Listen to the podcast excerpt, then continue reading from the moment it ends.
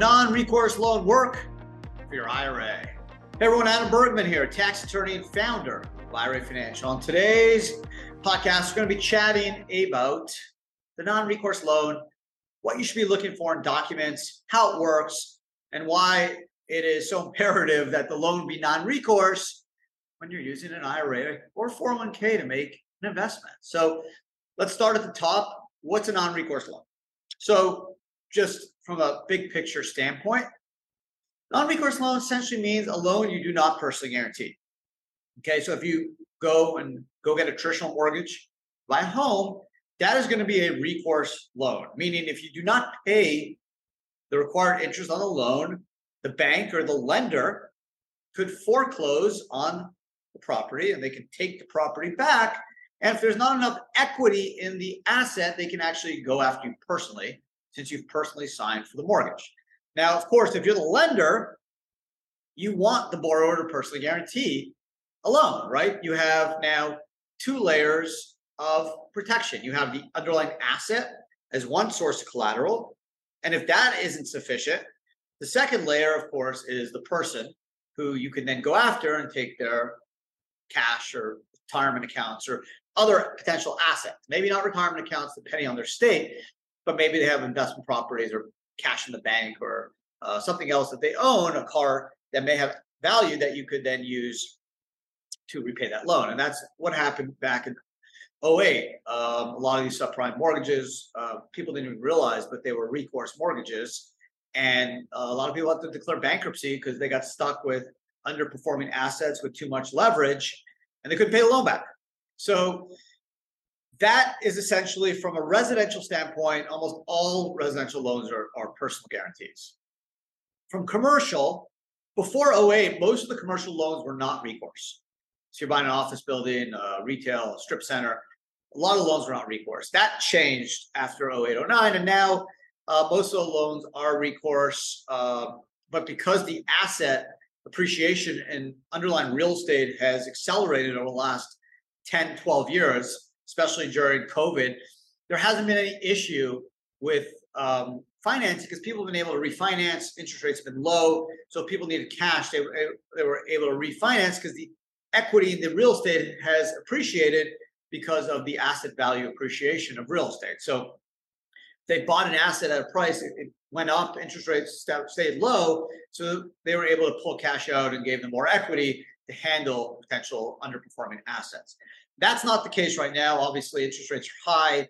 Um, if you have an adjustable interest rate loan, that's you know could be an issue in the next year or so, depending on when that rate adjusts, when it sets, and you know where interest rates are at that time. But from a non-recourse loan standpoint, most investment loans in real estate are, are recourse, right? It's, it's harder to get a non-recourse loan. But in an IRA or 401k, the loan must be non-recourse. That's not my rule. That's the tax code's rule based off 4975 C1B that essentially says you cannot personally guarantee an obligation of your IRA. And since your IRA would be the borrower of the loan, Adam Bergman cannot personally guarantee the obligation of Adam Bergman's IRA. I just can't do it. I want to, I would love to do it, can't.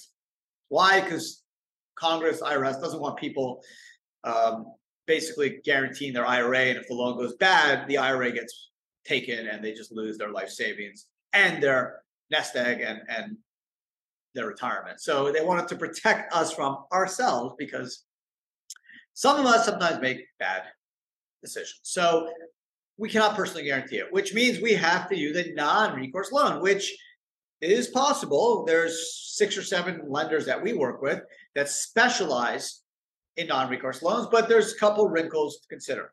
Number one, you're going to have to put more equity down, least 30 to 35%. Why? Because the lender's taking more risk. And if they're taking more risk, they want to make sure that there's enough equity in the underlying asset. So you're not going to be able to get a non-recourse loan unless you're a super, super wealthy person with a great um, you know, track record with a lender. Under 35, 30%, you're not going to get a non-recourse loan, especially in the retirement world. Number two, there's certain states that these non-recourse lenders will not lend to. States that have very strong tenant rights. Why? Because let's say you have a tenant in there that's not paying rent. Okay. Now you want to foreclose on that person, right? You need to, you need to get them out of there. The problem is if if the states like Vermont or New York or California make it very hard to foreclose, guess what? You're stuck with that person who's stuck in your property that may cost you a lot of money, okay, and time. And no lender wants to deal with that. So there are certain states that the non-recourse lender won't lend to. Like I mentioned, some some of the I don't want to say blue states, but it's states that have more strong tenant rights. Okay, um, like the New York, Vermont, California, um, where um, you may not be able to get a non-recourse loan just because the lender's taking too much risk. You're not personally guaranteeing it, and then if there's an issue with the property, it's very tough to um, evict a tenant uh, or take possession of that asset and foreclose on an asset, which then makes their job super uh, difficult, and then obviously increases the level of risk. And for a lot of lenders, that's that's a level that's just too high for them to accept. So that's another wrinkle. Uh, and then the third is, is the tax known as unrelated business income tax or UBIT.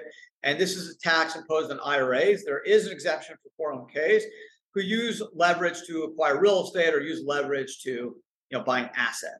So if an IRA has 100K and then borrows 100K from a third party non recourse lender, that's 200K. They buy the asset. Now let's say there's $20,000 of net income after expenses, depreciation, and the like.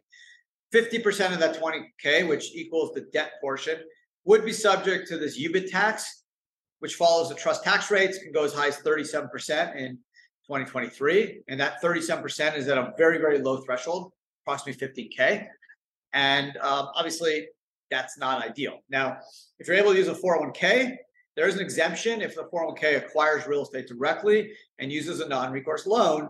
There's an exemption under Internal Revenue Code Section 514C9 that exempts the 401k from UBIT.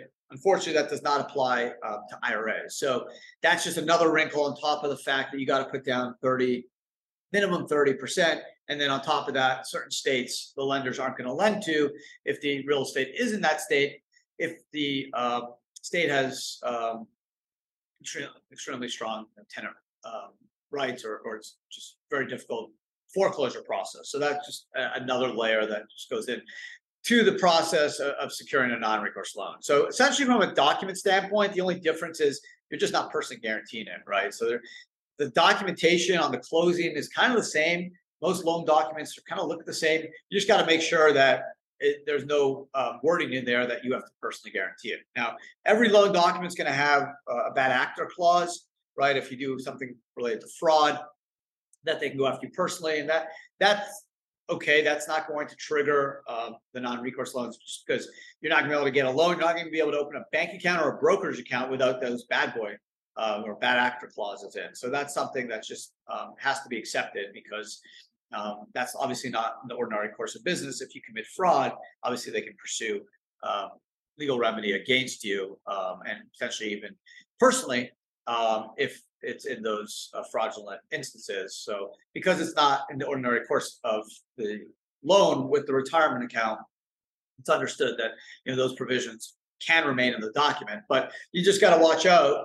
Talk to your, your attorney, your your title person, your real estate um, professional, make sure that it's um, there's no documentation in there, especially when you're using an IRA or 401k, where you, as the IRA owner, Adam Bergman, has to personally guarantee that if there is a default or some type of liability, that I'm on the hook for it. So that's just something to work out with your tax professional, your advisors. Just make sure it's clear. Your lender uh, as well. Make sure you have clear um, understanding from the lender. This is a non-recourse loan obviously you, you definitely want to ask for evidence in that and the documentation that outside of a bad actor type of situation, they can't go after you um, personally. So that's kind of how the non-recourse loan works uh, versus the recourse loan. Um, I hope I went through some of the you know, layers that need to be uncovered um, and addressed before getting a non-recourse loan.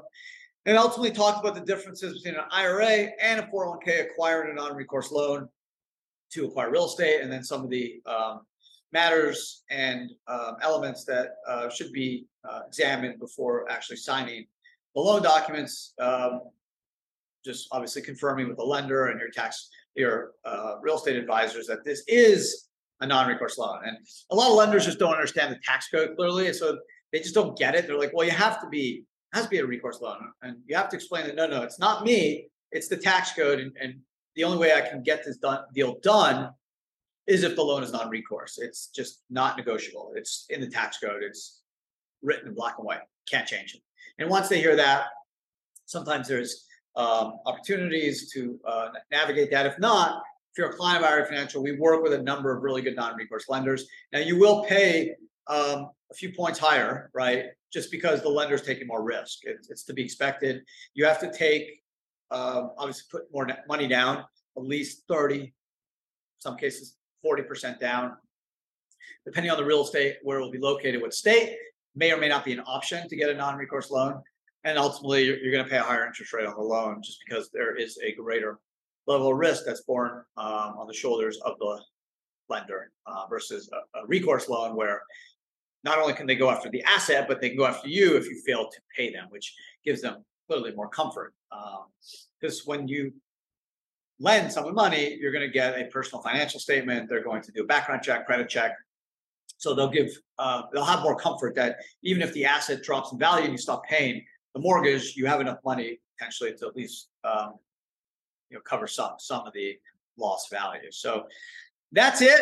Um, it's not super hard to get now with higher interest rates. It's just more painful to pay those higher interest rates. But you know, most IRA investors understand they're going to have to put 30 to 40 percent down. Now, if you can get away with less, then go for it. Right? I have some clients that are very tight with some non-recourse hard money loaners. They're just very tight in the hard money lending business. And they know friends and colleagues that will lend them literally hard money loans on recourse with 2% down. God bless you.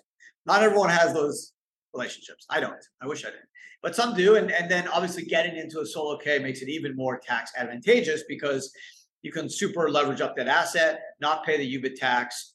And obviously, if you're putting down 2% versus 40%, you're going to buy a lot more real estate with your money. So that's the play. That's strategy. It's just not as easy to implement um, for some folks who, who just uh, don't have those relationships and, and, are going to need to work with non-recourse lenders that require you know at least 30 to 40 percent down so hope you guys enjoyed today's um, podcast uh, it's a fun one i get a lot of questions about non-recourse loans so i was like i know i've, t- I've done a bunch of blogs and podcasts and videos on it but i was just like this is a good time to do another one um, just quick refresher. So I hope you guys enjoyed it. Uh, appreciate it. If you uh, have comments, leave them. I will get back to you. I promise.